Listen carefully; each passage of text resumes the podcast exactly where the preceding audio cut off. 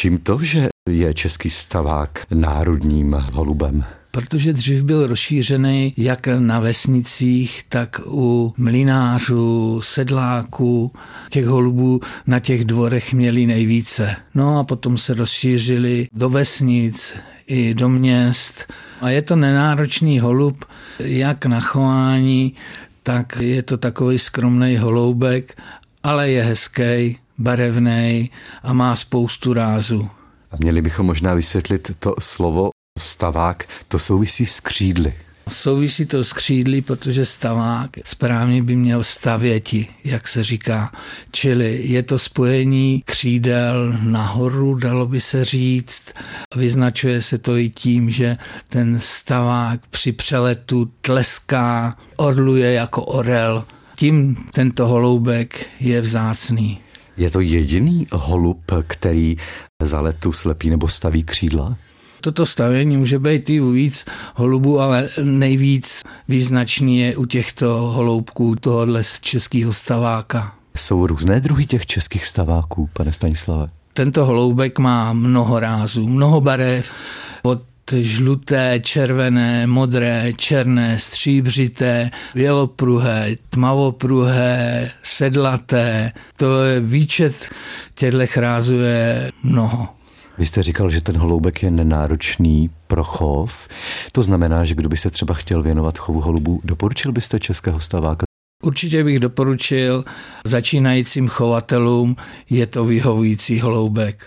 A co je potřeba pro to, abych mohl právě takového holuba chovat? Co bych měl mít? Dřív tito holoubci se chovali v takzvaných podkrouních krbech. Dneska chovatelé mají už svoje komorové holubníky, místnost, která v přední části je protažená do voliéry, a potom tyto holoubkové samozřejmě nejlepší je, když se vypouštějí a mají volný prolet. Tím se jejich let zkvalitňuje.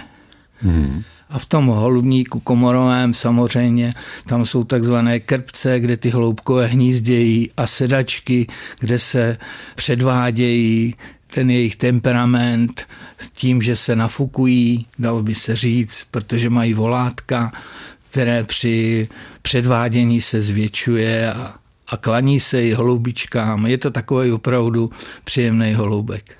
Po kolika těch holubech je ideální, aby byly a jak velké místo by měly mít? Neměl by být holubník přeplněný. Budeme říkat, že když budou mít tři, pět párů v tom holubníku, tak to bude ideální. A ten holubník může být v rozměrech 3 krát 3 metry, 2 metry vysoký. Jak je to s jejich genetikou? Prý se těžko schání cizí krev do chovu.